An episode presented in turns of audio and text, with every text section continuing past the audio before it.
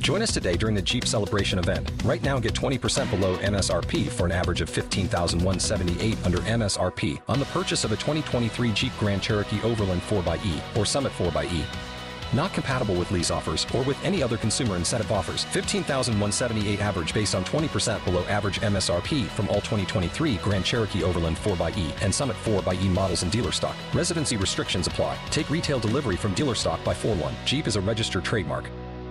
We're excited to announce that our very own podcasting platform, Zencastr, has become a new sponsor to the show. Check out the podcast discount link in our show notes and stay tuned for why we love using Zen for the podcast. You're listening to the Archaeology Podcast Network. Hello and welcome to the Archaeotech Podcast, episode 152. I'm your host, Chris Webster, with my co host, Paul Zimmerman. Today, we basically riff on a few things from a visit to Chichen Itza in the Yucatan Peninsula of Mexico to the best field cameras that aren't smartphones and basically tablets and a few other things. So, join us on this episode. Let's get to it. All right, welcome to the show, everyone. Paul, how you doing? I'm doing okay. This is being recorded in the first week of April, and uh, I had two weeks of spring break, and now I'm back full time. Faculty and staff are full time at work. We've been spending, you know, the last few days getting all our tech set up in all the rooms because the kids aren't all going to be in in person. Some of them are going to be at home, mm-hmm. some are remote in various ways, and even the ones that are in person are going to be cycled, so they're not all there at the same time. So we've had a lot of tech yeah. to get through. Nothing particularly interesting to talk about here, but yeah. So Unfortunately, I had a nice couple weeks off on break. So that was nice. Yeah. You've probably had some interesting things. Where in the world is Carmen Sandiego? Indeed. Well, we are currently recording from Philadelphia, Pennsylvania. My wife and I walked in about 15 minutes ago to this echoey room that we're in here. It's not really a hotel room and it's not really Airbnb. It's kind of a mix between the two, but it's like a little one bedroom place we're in in downtown Philly. And our RV is about an hour and a half to the well, it would be about 45 minutes if there weren't any humans. Like in the apocalypse, it's 45 minutes away. But now it's like an hour and a half away because traffic yeah. and over near Reading, Pennsylvania. And we're there for two weeks just because we wanted to be up here in the New England area. And I happen to have a uh, a client that for the other work that I do that is here in Philadelphia. So mm-hmm. I said, let's kill two birds with one stone. We'd never been to Philly. So we came here this evening to spend all day tomorrow. I'm going to spend the morning and afternoon with the client, and then we're going to do some Philadelphia stuff tomorrow and and Saturday, and just you know see the see the historical sites. Really, I just want to watch National Treasure tonight with Nicolas Cage, and then go do all the things. So yeah. you know that's like the tour guide that I know. That's all of I know of Philadelphia, really. So I, I, like it. It's a nice city. I lived there. You know, I, was, I, did my grad student work at Penn, so I lived for a number of years in mm-hmm. Philly. I met my wife in Philly. I have nice. some friends that still nice. live there, but I don't go down there much anymore. But it's just it's a nice city, and if you're into history, there's a lot of you know colonial history, obviously, but then sure. there's also at the University of Pennsylvania Museum, there's all sorts of great archaeology. So it's definitely worth going to that museum if that's your thing. Mm-hmm. And if you're into art museums, the PMA is uh, is a fantastic museum. Plus, there are tons of other ones as well. But it's a very walkable nice. city too, which was nice because I like walking mm-hmm. all over the place. So I used to do that all the time and go to yeah. see the sites. Yeah. So I hope you have a, a good time there tomorrow after you're done with your work and can, you know, experience the city a little bit. Yeah, I hope so too. It seems like, like you said, there's there's so much within just walking distance. That's why we kind of chose a place that's like right downtown. Mm-hmm. So we've got a we've got a parking garage, which is a, a, pretty cool parking app associated. We basically just paid for two days, and we can go in and out with this QR code thing, oh, which is pretty nice. neat. Mm-hmm. But I don't think we'll need to like move the car till we leave on Saturday. Probably so, not. You know, we're just going to be yeah, down here and hanging out. I'm, I might take the subway to my client meeting tomorrow because it's right. It's like three stops down the line, and we're mm-hmm. on the line, I guess. Mm-hmm. So might try that. So yeah, it's pretty. It's pretty cool. It's fun being here so far, but I'm looking forward to checking it out. So, and speaking of travel, so we intended to record this, I think, while we were in Mexico, but my wife and I went to Mexico a couple weeks ago. It was a trip that was canceled last year that was supposed to be at the exact same time. Mm. And our credits for the resort and stuff with that they that they usually don't let you when you cancel a week yeah. ahead a week before the trip they don't usually give you that money back mm-hmm. and of course during the pandemic they did but that stuff didn't last forever so we had to take the trip or lose like $1800 so we took the trip we were were skeptical of it, but we are both vaccinated, mm-hmm. and it worked out for us to just go there, and it was very safe. I felt all the precautions at the airports all the precautions at the with the people, uh, even from the from like the taxi down to the resort. At the resort, they were masked up all the time. Really? None of the Americans were masked up. Uh. We were usually the only people walking around masked up, but like nobody else was. You can tell they were all Americans. But also, I guess another good thing for us was the resort was probably at like 40% capacity. Mm-hmm. I mean, it wasn't even close. And it's a massive place. So mm-hmm. 40% kind of felt like a ghost town until you went to dinner and then you saw that there was other people there. But I mean, in like the pools and just like everywhere, there just wasn't that many people, which, you know, you know, pretty nice for us. So that was good. Yeah. Yeah. Well, you anticipated what I was going to ask about the COVID precautions because anytime I hear anybody yeah. traveling anywhere right now, my my hair stands on end, or would if I had any. Yeah, indeed. Well, the interesting thing is Mexico doesn't require any proof of COVID negative or vaccination to get there, mm-hmm. but the US does on the mm-hmm. way back. Mm-hmm. So, and the hotel knows that, and the hotel knows that most of their customers are from the US. So mm-hmm. they had a pretty smooth thing where you scan this QR code, takes you to this hospital website you tell them where you're going, what you're doing, where you're at, and they have a room on site in the hotel that you basically just go down there, you, you get the swab, and 24 hours later, you get your results. And so you book it, you know, within 72 hours of leaving because that's when you have to have your negative test. And mm-hmm. if you're negative, they just send it to you by email. You upload it to a, an app online to do your check to get back into the United States, and it's everything is completely automated. And it was super super easy. I've flown into the United States from other countries before, never from Mexico. And I got to tell you, it was it was ridiculously easy. Like there wasn't really any customs. I mean, we obviously went through customs, but they're just like, "Do you have anything?" Nope. Great. See ya. Yeah. Welcome to the country. And it was crazy easy to get back into North Carolina. So, so I'm going to go out on a limb here, and I'm going to guess that most of those unmasked Americans were mostly hanging around by the pool, drinking margaritas. And I'm going to go one step further to bet that you turned it into a bit of a busman's vacation you don't so, know the term? I, I actually don't know the term, but probably. well, i am guessing that you didn't vacation? spend. I'm, I'm a bus man's holiday. I'm guessing that you didn't spend your entire time doing that, just sitting by the pool and soaking up the sun. I'll bet that you you turned it into something archaeological. I'll tell you what. We were there for seven days. Wow, seven days at a resort like that. Mm-hmm. For somebody like me, even somebody like my wife we we just couldn't handle it. You couldn't also leave that resort very easily. There were two gates to get into that area, one to get into the resort and one to get into the compound. Mm-hmm. The first day we came in, the guy at the at the main entrance to this road that went to a bunch of different resorts had like an M16 hanging off his shoulder. He wasn't military either, mm-hmm. you know. I mean, he's just like the guy at the gate. So you go through that gate, and then you go down a bunch of roads, and it's this big open area of nothingness, no houses, no buildings, no anything until you get to the water. Mm-hmm. And then there's big resort hotels. And so it wasn't easy to get out of there. And so most of the time you're just spending it at the resort. And I got to tell you, everybody says, Oh, how was it? It must have been amazing, Cancun, blah, blah, blah. And I'm like, yeah, to be honest, it was kind of boring because there's only so much like sitting in a swim up bar and drinking like crappy drinks that you can do. It was mm. all mm-hmm. included, so you could just basically do whatever you wanted.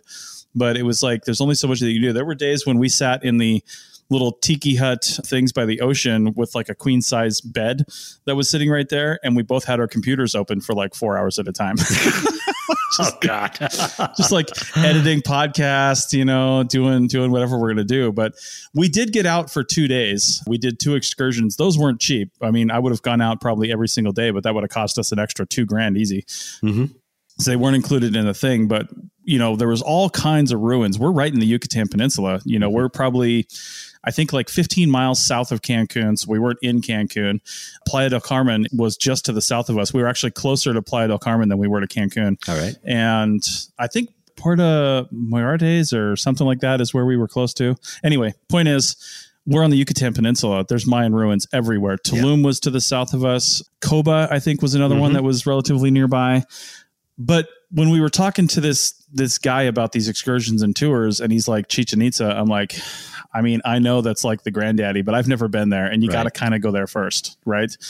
So, so we booked that trip, and it was a it was a 12 hour trip altogether, really kind of close to 13 hours wow. from the time we left the resort to the time we got back to the resort. But I feel like mostly well done in its diversity and what we got to do, and we'll talk about that.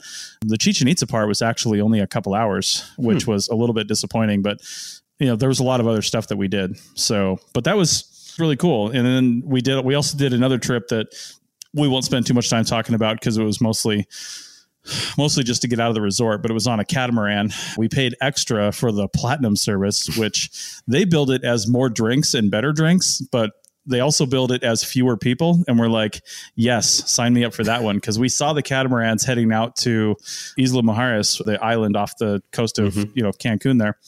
We saw the other boats going out and they had like like 50 60 people on these boats just like crammed in. Oh, and we're like no thanks. We'll pay the extra money for the boat that has fewer people on it that's a little more comfortable and we got to do some snorkeling. And when we got out there there was a golf cart trip where we're driving the golf carts and there's like this little caravan to the end of mm-hmm. the island where there were some mayan ruins out there some little ones. Got to see some of the local culture and, and flavor and stuff like that. And that was pretty cool. But Chichen Itza is what we're going to talk about. Yeah. But maybe we should start by talking about some Mayan experiences you've had lately and and set the stage a little bit. Well, this is actually, I guess, apropos of me starting talking about the spring break that we just had was for whatever reason, a whole bunch of different webinars that I wanted to see all got scheduled like back to back, two, three a day that I could see them. and I wasn't at work, so I could actually see them. and, you know, I've said that I'm quitting my job at the end of my contract this summer. And so my wife looked at me because she was still at work down in the basement in her uh, in her office space, mm-hmm. and I was upstairs in the living room. You know, going from webinar to webinar, and she looked. She's like, "Yeah, I see how your retirement's going to go. you're just going to immerse yourself in this stuff, aren't you?" And I thought, "Yeah, that's nice." But yeah, you're you're bringing up specifically a couple webinars. You know, I've, I've seen a whole bunch of different things on a bunch of different archaeological topics and also some things that are not archaeological. Oh, I saw a very cool one about mapping. Ooh. And various projects with mapping in the Middle East and about the representation of places and place names and local populations versus the mappers who tended to be European. Anyhow, that's a whole nother discussion, but that was a really cool one. But there was one a couple weeks ago now, week and a half ago, just before you went down to, to Mexico that was looking at Chichen Itza. And unfortunately, I've forgotten the name of, of the speaker at the moment. And uh, I got pulled away halfway through. So I couldn't actually, you know, pay a whole lot of attention to it. But it was, it was interesting. What she was building up to was looking at osteological remains, presumed human sacrifice victims, and mm-hmm. mapping them to different kinds of artistic imagery in the stucco carvings and stone carvings, mm-hmm. especially like cranial images, you know. So like I can't remember the name of the platform, but there's one platform with, you know, like 130 skulls around it. Oh, uh, it's like thousands of skulls. Yeah. yeah. maybe it's a thousand three hundred. I can't remember. Those are the two digits that I remember in my head. I don't know where else I'd remember them, but uh,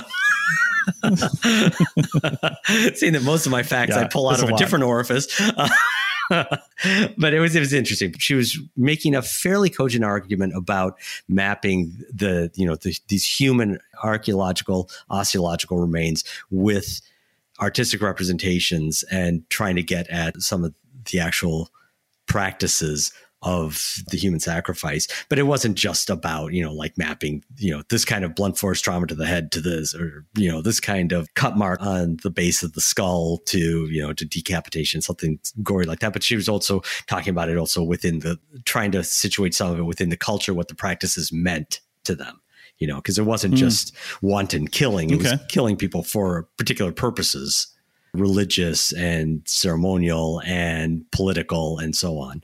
So it, it was, but I didn't yeah. get a whole lot. And then there was another one that maybe you saw that platform right? The one I was just talking about with all the skulls? We did.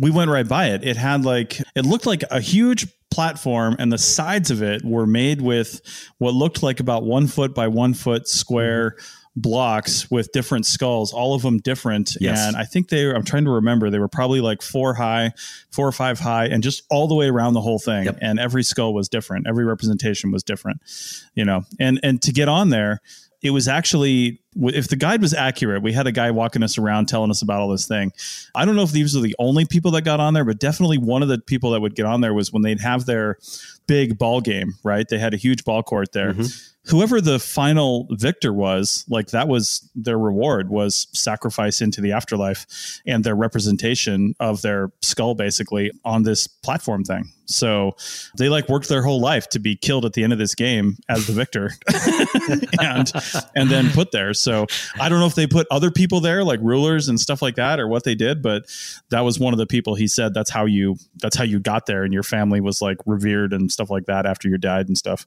Huh. So I wish I could have spent more time actually listening to this talk. I can't even remember what mm-hmm. went on. And I think it was some minor emergency at work, even though we were on spring break ostensibly. but yeah, I, you know, so I wasn't able to pay enough attention to really get to the meat of what her argument was. But it was it was interesting just because this is one of the things that, that I've always liked about archaeology is that it can bring together so many different kinds of evidence and ways of arguing and ways of trying to understand the past and the people in the past and th- that that just constantly feels refreshing to me every time i dip my toes into some yeah. f- field in archaeology some some region some time period some whatever that i you know some methodological techniques whatever that i don't know myself or don't know particularly well i'm always blown away by people bringing in you know the different kinds of evidence that they have and the different ideas that they have and how we can as a field i mean it's got to be probably more wide ranging than any other field of human scientific or humanistic in inquiry, you know, and the different kinds mm-hmm. of data that you can bring to bear. That that always gets me interested. So I thought this was art historical and osteological, and I don't see that a whole lot. That's not that's not a normal combination. Uh, maybe it is. I'm just in fields that I haven't experienced. That's right. Well, let's take a break. And when we come back, I want to talk about the Chichen Itza trip itself and how we did it, because I feel like if you're an archaeologist or interested in history and archaeology listening to this, a lot of people go to Cancun and a lot of people listening to this may have or may in the future try to do this trip. So mm. I hmm. want to give people a little bit of a a rundown of what it was like for us in the way that we did it. We'll do that when we get back from the break. Chris Webster here for the Archaeology Podcast Network. We strive for high quality interviews and content so you can find information on any topic in archaeology from around the world. One way we do that is by recording interviews with our hosts and guests located in many parts of the world all at once. We do that through the use of Zencastr. That's Z E N C A S T R. Zencastr allows us to record high quality audio with no stress on the guest. Just send them a link to click on, and that's it. Does the rest. They even do automatic transcriptions. Check out the link in the show notes for 30% off your first three months or go to zencastr.com and use the code Archaeotech. That's A R C H A E O T E C H. You've worked hard for what you have your money, your assets, your 401k, and home. Isn't it all worth protecting? Nearly one in four consumers have been a victim of identity theft. Lifelock Ultimate Plus helps protect your finances with up to $3 million in reimbursement. LifeLock alerts you to identity threats you might miss, and if your identity is stolen, your dedicated U.S.-based restoration specialist will work to fix it. Let LifeLock help protect what you've worked so hard for. Save 25% off your first year on LifeLock Ultimate Plus at lifeLock.com/slash-aware. Terms apply. Waiting on a tax return? Hopefully, it ends up in your hands. Fraudulent tax returns due to identity theft increased by 30% in 2023. If you're in a bind this tax season, LifeLock can help. Our U.S.-based restoration specialists are experts dedicated to helping solve your identity theft issues. And all LifeLock plans are backed by the Million Dollar Protection Package. So we'll reimburse you up to the limits of your plan if you lose money due to identity theft. Help protect your information this tax season with LifeLock. Save up to 25% your first year at LifeLock.com slash aware. Hi, welcome back to the Archaeotech Podcast. This is episode 152, and Chris and I were discussing Chichen Itza and his travels lately. And I was talking about a webinar that I saw kind of half saw because I was busy with other things, unfortunately. But unfortunately, before we started talking, I didn't write down the name. So I have the name of the speaker was Vera Tiesler. She's a professor at Merida, and the talk was for the Pre-Columbian Society of New York, and it was titled "Heads, Skulls, and Sacred Scaffolds: New Insights on Late Maya Ritual Practices at Chichen Itza and Beyond." So I'm not sure if that's available online as a video, but you get a lot of the idea of what it was about just from that title. and uh, you know, and I'll put a link to it if I can find an actual link to the video. We'll put a link to it in the show notes. So you wanted to tell us, Chris, about some of the practicalities of what you were doing there. Yeah, because like I said in the last segment, I feel like there's probably a lot of people listening to this that either have or will at some point go to Cancun because that's what people do here. Hmm. I'm surprised at, you know, I'll be 46 years old in a couple days here. I'm surprised that I haven't been to Cancun yet, to be honest. So, more than likely, it's the last time I'll probably go to a resort in Cancun, but probably not mm-hmm. the last time I'll go to the Yucatan because I can see doing that vacation in a lot better ways from the standpoint of people like you know like us that would mm-hmm. go down there and do some things and also just one thing to mention you know on this 12 hour tour in which chichen itza was a small fragment of we stopped at this. I think one of the last real stops we had was in a typical Mexican city in the Yucatan, and we got to just hang out for like an hour. We had street corn, which I'd never had. I'd never had the corn on the cob on a stick, slathered in mayonnaise and covered in cheese and hot sauce. It was delicious. I was yes. a little afraid of the mayonnaise because it was disturbingly warm, but we didn't get sick and it was great. So and when we got back into the van, the people that were on the tour, one of the guides was like, "Now you can go back home and tell everybody you were in a traditional Mexican city and didn't get kidnapped or shot at." like, yeah, we we know how most Americans see see Mexico. We get it. Yeah, yeah. Unfortunately, yeah. So anyway, the actual Chichen Itza tour now, I don't know if this was a tour guide restriction, a COVID restriction, or what, but they were mentioning it. But once we got into the, I guess, building that's the entrance to Chichen Itza where you get your tickets and then you hand them your tickets. First off, GoPro cameras, we found out, are considered professional camera equipment, and you either have to leave it outside or, and they'll check your backpacks on the way in too. Oh, my goodness. Or you pay a permit fee for basically professional camera equipment. They say you can bring it in, but you got to mm. pay a fee Do you for like professional was? equipment. Yeah, it was the equivalent of like two dollars. So we're not oh. talking like a lot of money here. But yeah, I'm just saying it's it was interesting to me that GoPros were considered professional, but like my iPhone 12 Pro Max was not, and I think it has a better resolution than my GoPro. So mm. yeah, it's just it's perception, right? So anyway, we weren't sure about that. The guy didn't tell us what the fee was going to be, so we actually left our cameras in the van and ended up doing all our shooting there with our with our phones. So you know, he, he, like I said, it's still good, still mm-hmm. good good cameras. But so anyway, one of the restrictions was we had 90 minutes on premises from the time we got there to the time we left. Now, again, I don't know if that was a tour guide thing saying, you know, we got a lot of stuff to do today. And he was saying that the park says they only get 90 minutes with us in there. And I don't know how they actually monitor that because no one checked our tickets on the way out. But that's what he said. So if you go down there on a tour and you're not just walking in by yourself, keep that in mind. The other thing to keep in mind is there are vendors everywhere trying to mm. take your money for the same thing. I mean, everywhere on the entrance in, on the outskirts of the park. It doesn't look like they're either not allowed on the main courtyard areas or it's just too hot out there and they stay in the trees in the shade. One of those two things is true. I don't know which one, but but they're aggressive and they're everywhere. And, and that's what I noticed about you know, all the different places we went, people were just aggressively in your face about selling you stuff if you were white. You know, you could tell that if you weren't white, they weren't aggressive about it. and the white people walk up that want souvenirs. They're like, you know, here, I, one guy even was like, look at this, cheaper than Target. That was his phrase. I never forget the phrase, cheaper than Target. But anyway, Chichen Itza itself, our guide, he had a lot of information. I don't know how current or fresh his information was. He is Mayan, which was kind of cool. Hmm.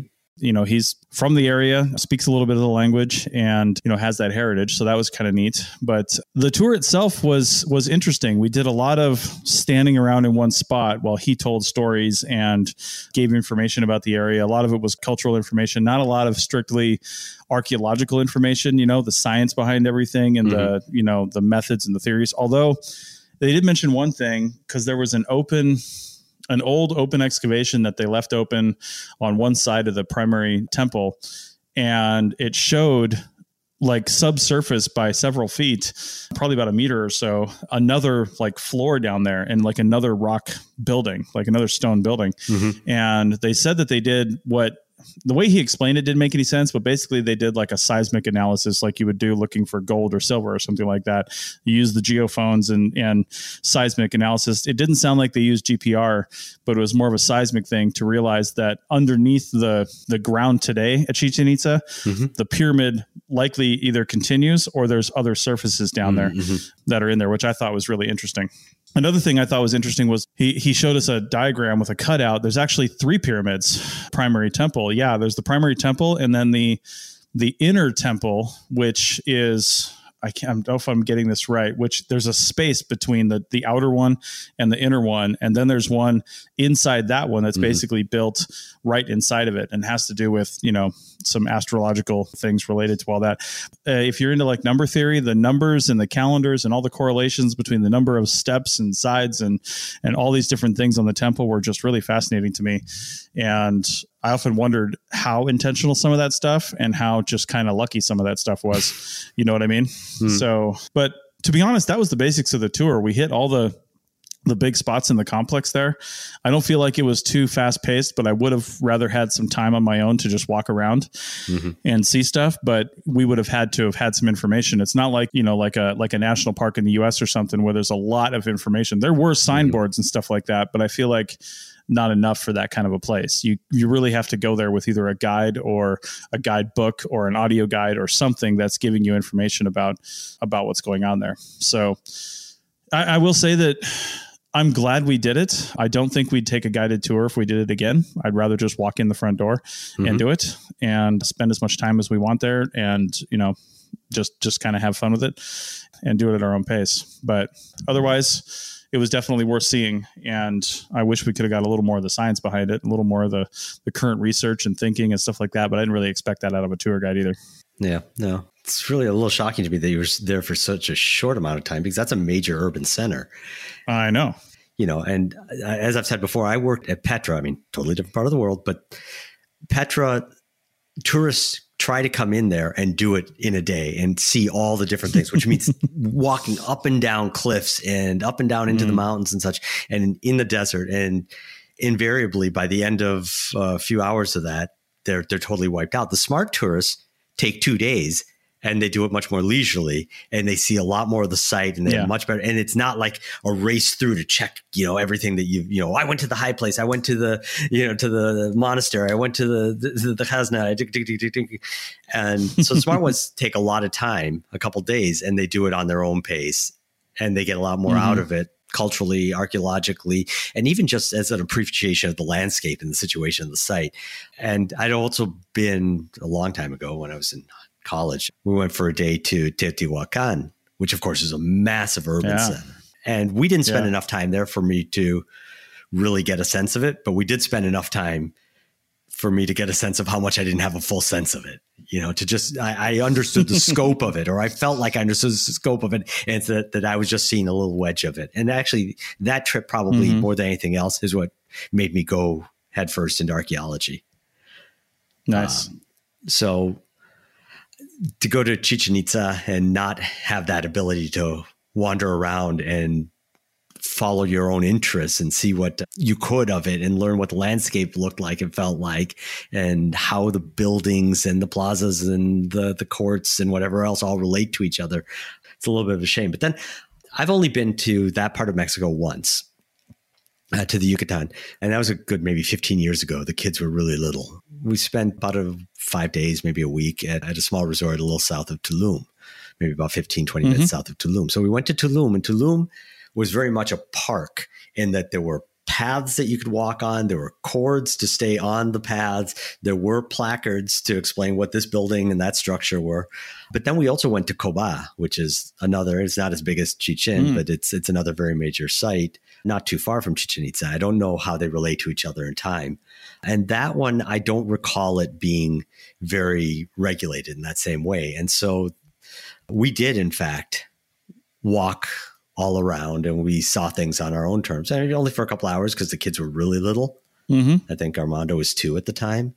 But different experience. I mean, it might be totally different now because I'm pretty sure you can no longer climb up the pyramid at Coba. But when we were there, you could. There was a there was a rope to use as a railing, and my wife went up to the top. I'm too afraid of heights to do that, so wow. I helpfully stayed with the kids. Those things are steep. They yeah, are really, yeah. really frighteningly steep. Yeah, that main temple at Chichen Itza is so steep. Yeah, yeah. So they might be totally different now. And maybe if you went to Coba in 2021, 2022, you would be cordoned off and regulated where you can go. But when we were there, it was it was definitely you could get a bit of a sense of that urban center. That was one thing about Chichen Itza too. Is I mean, there was the huge courtyard area surrounding the temple, the main temple, and everything else was kind of on the fringes, yeah. in the trees and the bushes and stuff like that. But driving up to it, I mean, it was just like where is this thing right like you're not even going to see it and we didn't we couldn't even see anything until we went through the main building and then kind of opened up onto the grounds where the temple was like mm. there's just no way to see anything and it's tall and it was just impossible to see anything and i was going to mention that too is you can't climb on basically anything at chichen itza anymore they said it was back in 2005 or six or something like that. And they blamed it on too many tourists falling down the steps. Like it was so steep, mm-hmm. people would just tumble all the way down and get hurt. I think it's probably better because just knowing how people are, probably just not good for these things to have people crawling all over them. No, probably not. I mean, it makes more yeah. sense not to allow that. They certainly don't yeah. allow you to climb up the pyramids in Egypt, even though there are all those pictures from Victorian travelers doing just that. yeah, yeah, of course. Yeah, I mean, I talked to a guy that's my one of my managers at this other company I work with, and he did climb up to the top of the temple at Chichen Itza and went into mm-hmm. the building that oh, was really? at the top wow. back in the day. Back in the day when uh-huh. you could uh-huh. do that, yeah. And I was like, man, that's that's super cool. The only way you can do that now is to become a my a Mayanist and, and, get to work at Chichen Itza. Yeah. So, well, I'm actually going to bring the conversation a little bit back to one of these webinars. Last night, you know, I've mentioned many times uh, I'm on the board. Actually, I'm the vice president.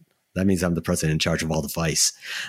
Nice. I'm the vice president of our local chapter, New York Society of the AA.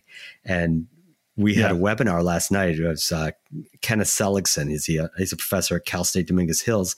I didn't write down the topic, but basically he was at a site in Puuc, which is a little to the west of Chichen Itza. And it's a slightly higher ground and there's much more surface limestone there. And mm-hmm. why I'm bringing this back to what we were just discussing is the ability to see what's around. You know, we've mentioned LIDAR plenty of times. He was using LIDAR and they were seeing rings Okay. And so they investigated one of them on the ground, and what they found were pits that were lined with stones and then had like residue of lime in it, like burnt lime. Really? Yeah. And he was using all sorts of different kinds of techniques, but including including some experimental archaeology. Mm-hmm. They built their own limestone kiln, basically. Hmm. You know, and collected wow. the kinds of hardwood. So he was looking at the woods that were used from carbon samples and, you know, and so on. So they tried to replicate as closely as possible the ancient techniques. And so I thought, again, back to what I was saying earlier about how I like archaeology because it can bring in so many things. I didn't know this about the geography there.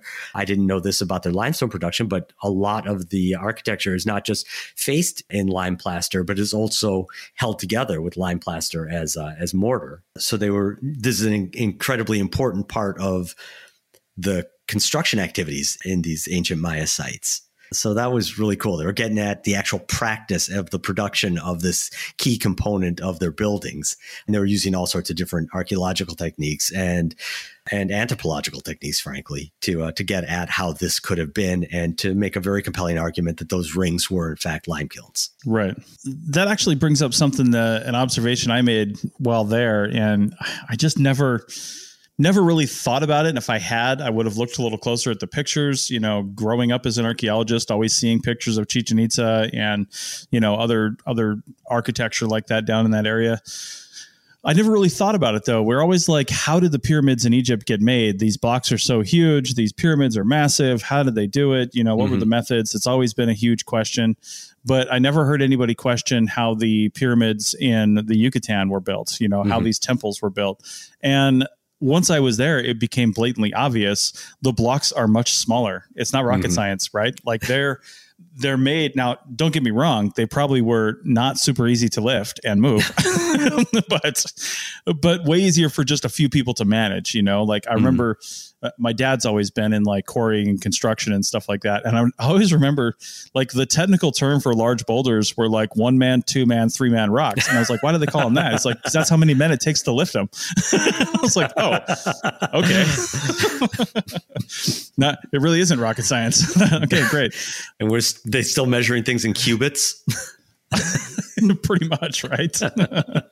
But anyway looking at all the all the architecture out there from a distance i mean there's just so much detail and the steps and it looks really cool. And then when you get mm-hmm. up closer you, you realize how small the blocks are that these things were made with and and how they just they just fit everything together shaped it. And that almost is more impressive than the pyramids because the pyramids in Egypt because sure they had to shape these these blocks themselves and then move them into place but that's like mm-hmm. an act right like once they figured that out they they pretty much had it down but these guys I mean it is millions and millions and millions of blocks to build these things and it was just like over and over and over again and precisely carving them into the shapes they needed to have and then carving shapes into them mm-hmm. and placing them and it was just it's super impressive to see up close so yeah, that was yeah. that was really impressive to me.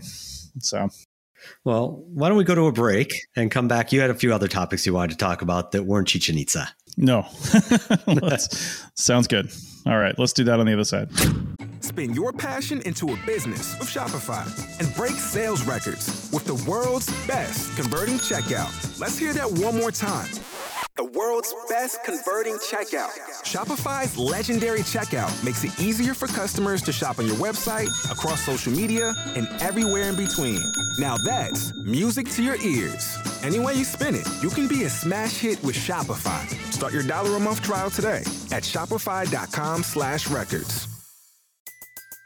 Everybody in your crew identifies as either Big Mac Burger, McNuggets, or McCrispy Sandwich but you're the filet o fish sandwich all day.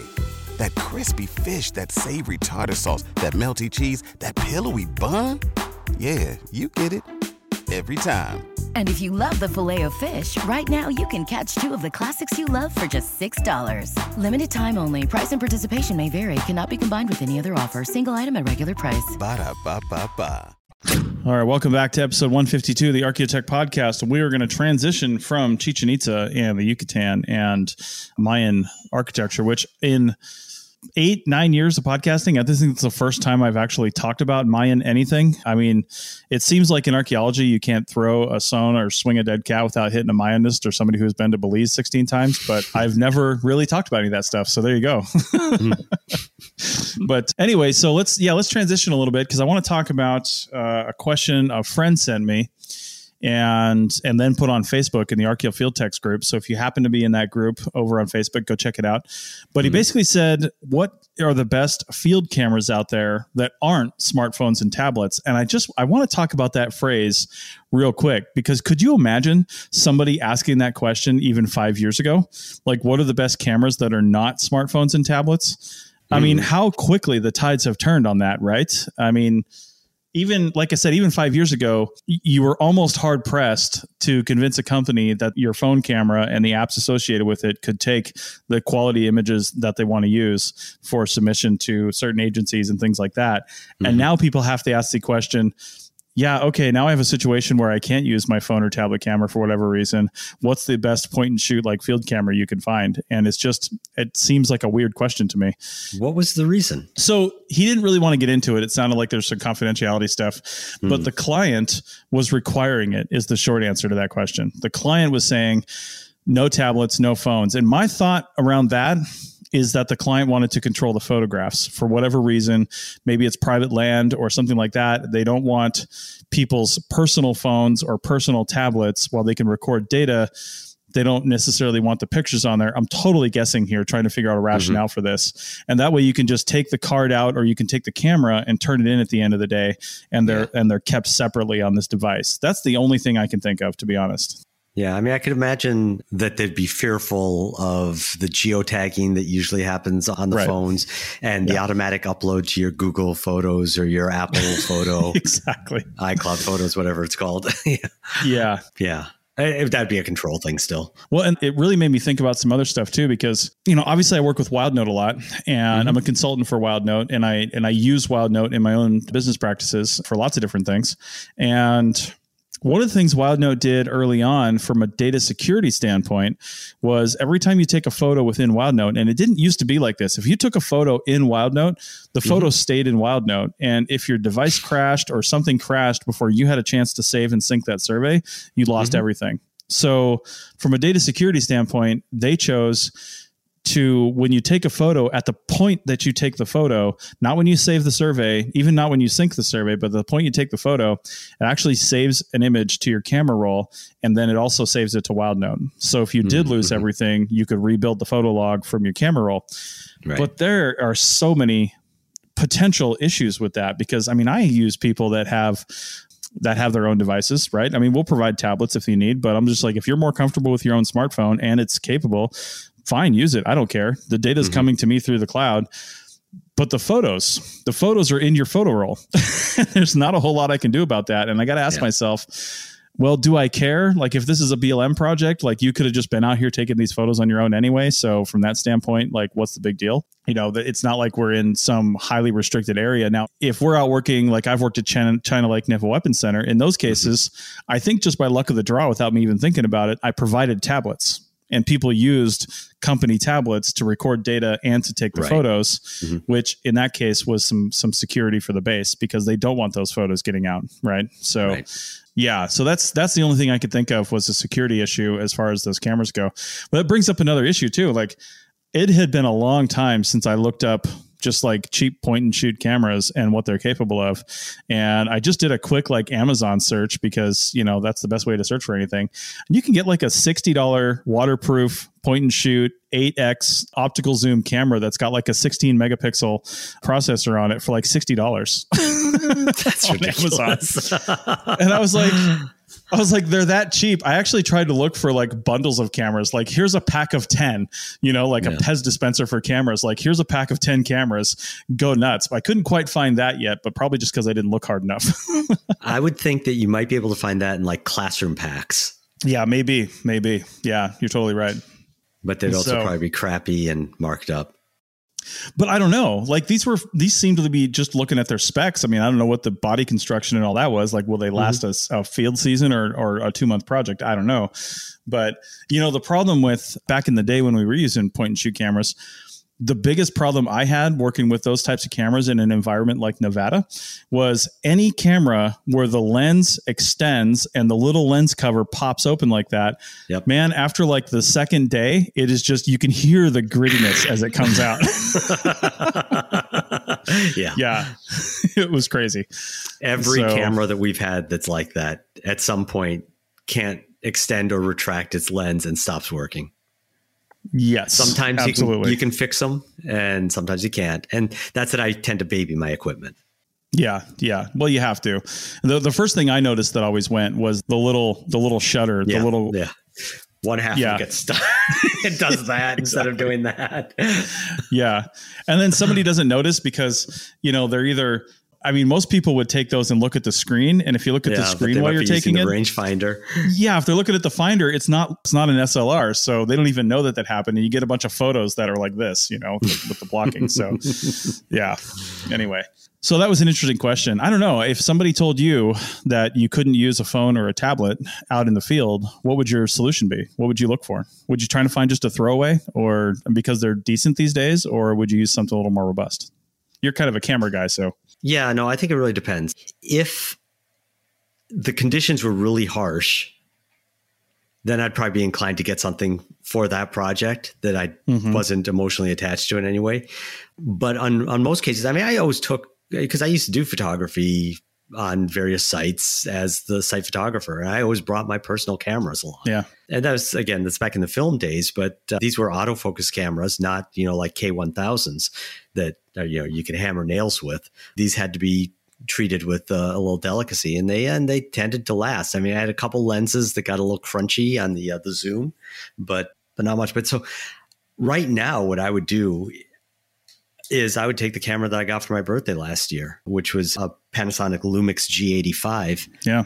And that one, it's like a five year old model at this point. It's um, mm-hmm. it's a mirrorless micro four thirds sensor. So it's not, it's a fairly small sensor for a, uh, for a component camera, one that has separate lenses, but because you can get good lenses, it works really well. Also, that one is weatherproofed. So, you know, aside from changing lenses in the field, yeah, you don't want to like drop in a puddle and you don't want to like let it get out into the sand dune or something. But if you're treating it carefully, it's going to be great. It's going to be able to withstand mm-hmm. a bit of a dust storm. It's going to be able to withstand, uh, you know, getting rained on a bit. Right. And the funny thing is, the YouTube algorithm has thrown a lot of reviews about this camera onto my feed lately. And invariably, they're like, you know, the Lumix 20 uh, G85 20 is still worth buying in 2020 or is it still worth buying in 2021? And and video bloggers love this camera. Really? Nice. It does 4K video and they yeah. and they just rave about it. So the answer to all these is always yes, yes, yes. you know, oh, on paper it doesn't look nearly as good, but look at the actual photos I've taken with it. Look at the video I've taken mm-hmm. with it. So, so yeah. actually, this is a long-winded way of me saying that I would be inclined to take that camera, which is my baby right now, into the mm-hmm. field unless I knew that that was going to be folly for whatever reason, and then I would sure. get something cheap that I don't care about, and if it dies, so be it. nice, nice. Well, I would say one thing to look for too, especially if dust is your concern. It depends on where you're working in the country. If you're anywhere in the mm-hmm. West, dust is probably your primary concern. Mm-hmm. If you're out in the Southeast or or even some places on the East Coast, depending on the time of year, you're probably more worried about the odd rainstorm or even yep. extreme humidity, right? Yeah. So, and, and that's another thing to worry about on these these really hot areas in the summer. If you're taking your camera out, even if you're sitting in the field truck at lunchtime and you're going back out to take photos or something because you're, you're close to the truck and you've got the air conditioning blasting, you've got to let that camera come back up to temperature or all the interior surfaces are going to be cloudy. yeah.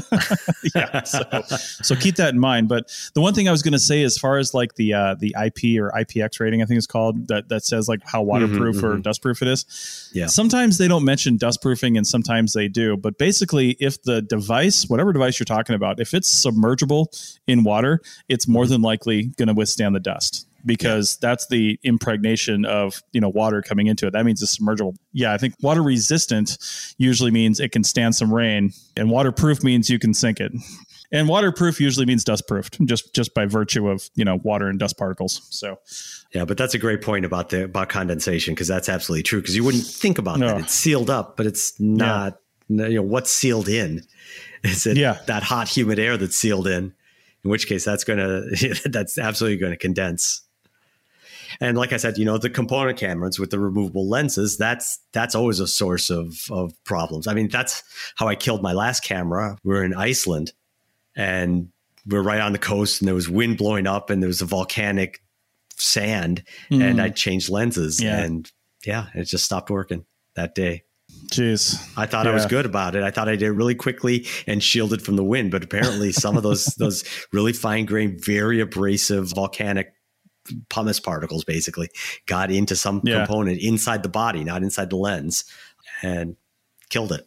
Well, that reminds me something you said earlier about your mirrorless camera, your Lumix. Maybe I feel like you would be a better one to explain this than I could because you hear that term mirrorless floated around mm-hmm. a lot, right? And I, it came back to mind for me when I was looking at when my friend asked me that question. I was doing a quick Amazon search to see what's out there these days. You've got mirrorless cameras and non-mirrorless cameras, cameras right. with mirrors. So, can you mm-hmm. give a quick difference between the two and, and like why would you want a mirrorless versus a non-mirrorless camera or a camera with a mirror i guess right we've mentioned you know your point and shoot and most of those have just a screen on the back, right? Mm-hmm. Some of them also have a little window that you can look through.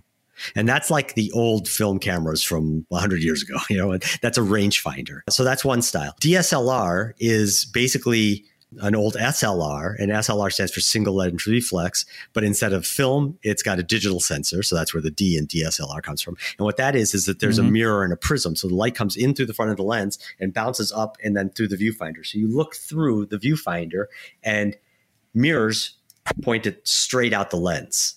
And that's right. what you're seeing. A mirrorless is basically between that point and shoot and the DSLR. It doesn't have mirrors but when you look through the viewfinder, what you're seeing is another screen, very small, mm. so that you're seeing exactly what the lens is still seeing. But it's not done with mirrors, it's done with another electronic display that's in the top there. It means that there are less moving parts in it. Yeah. Which is definitely a good thing because moving parts tend to be what break in most mechanics and electronics. Mm-hmm well, I guess it's kind of redundant in mechanics, but you know what I mean. the mechanical bits of most electronic gizmos is what give out before the electronic mm-hmm. bits. Right. Like on my camera that I got the volcanic dust into, right? It was the mechanical parts that gave up the ghost. And so that's that's basically when I say mirrorless, I mean that there's actually a very small display that's mounted inside the viewfinder, and that's what you're looking at. And so sure. What you're seeing is done fully electronically instead of with mirrors. Right. Okay. So, but when you talk about mirrorless, you tend to mean these cameras that come in components, a larger body and a lens that you can remove and attach different kinds of lenses to. And so that mm-hmm. gives you the advantages of the older traditional SLRs and DSLRs, which can come with any of hundreds of different lenses and thousands if you have adapters. Right. Now, it's not a panacea for not having any problems, of course, right? Oh, I mean, no. sure, when you have mechanical pieces, they can break, but I imagine if that tiny little display display breaks, that's not easy to fix. oh no, no, no! I can't imagine it would be. And again, like I said, it with the removable lens, that's always an opportunity for dust, sure. or bugs, or water, or whatever. Yeah, yeah. You know, errant fingers to get in there. Not that I've yeah. ever seen that happen.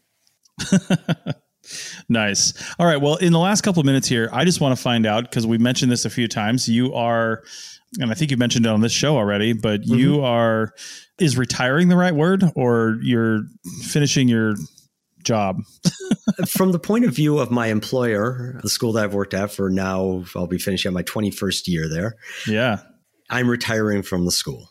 Okay. Point of view for me is there's no way I can retire because I'm way too young and have not nearly enough savings to retire.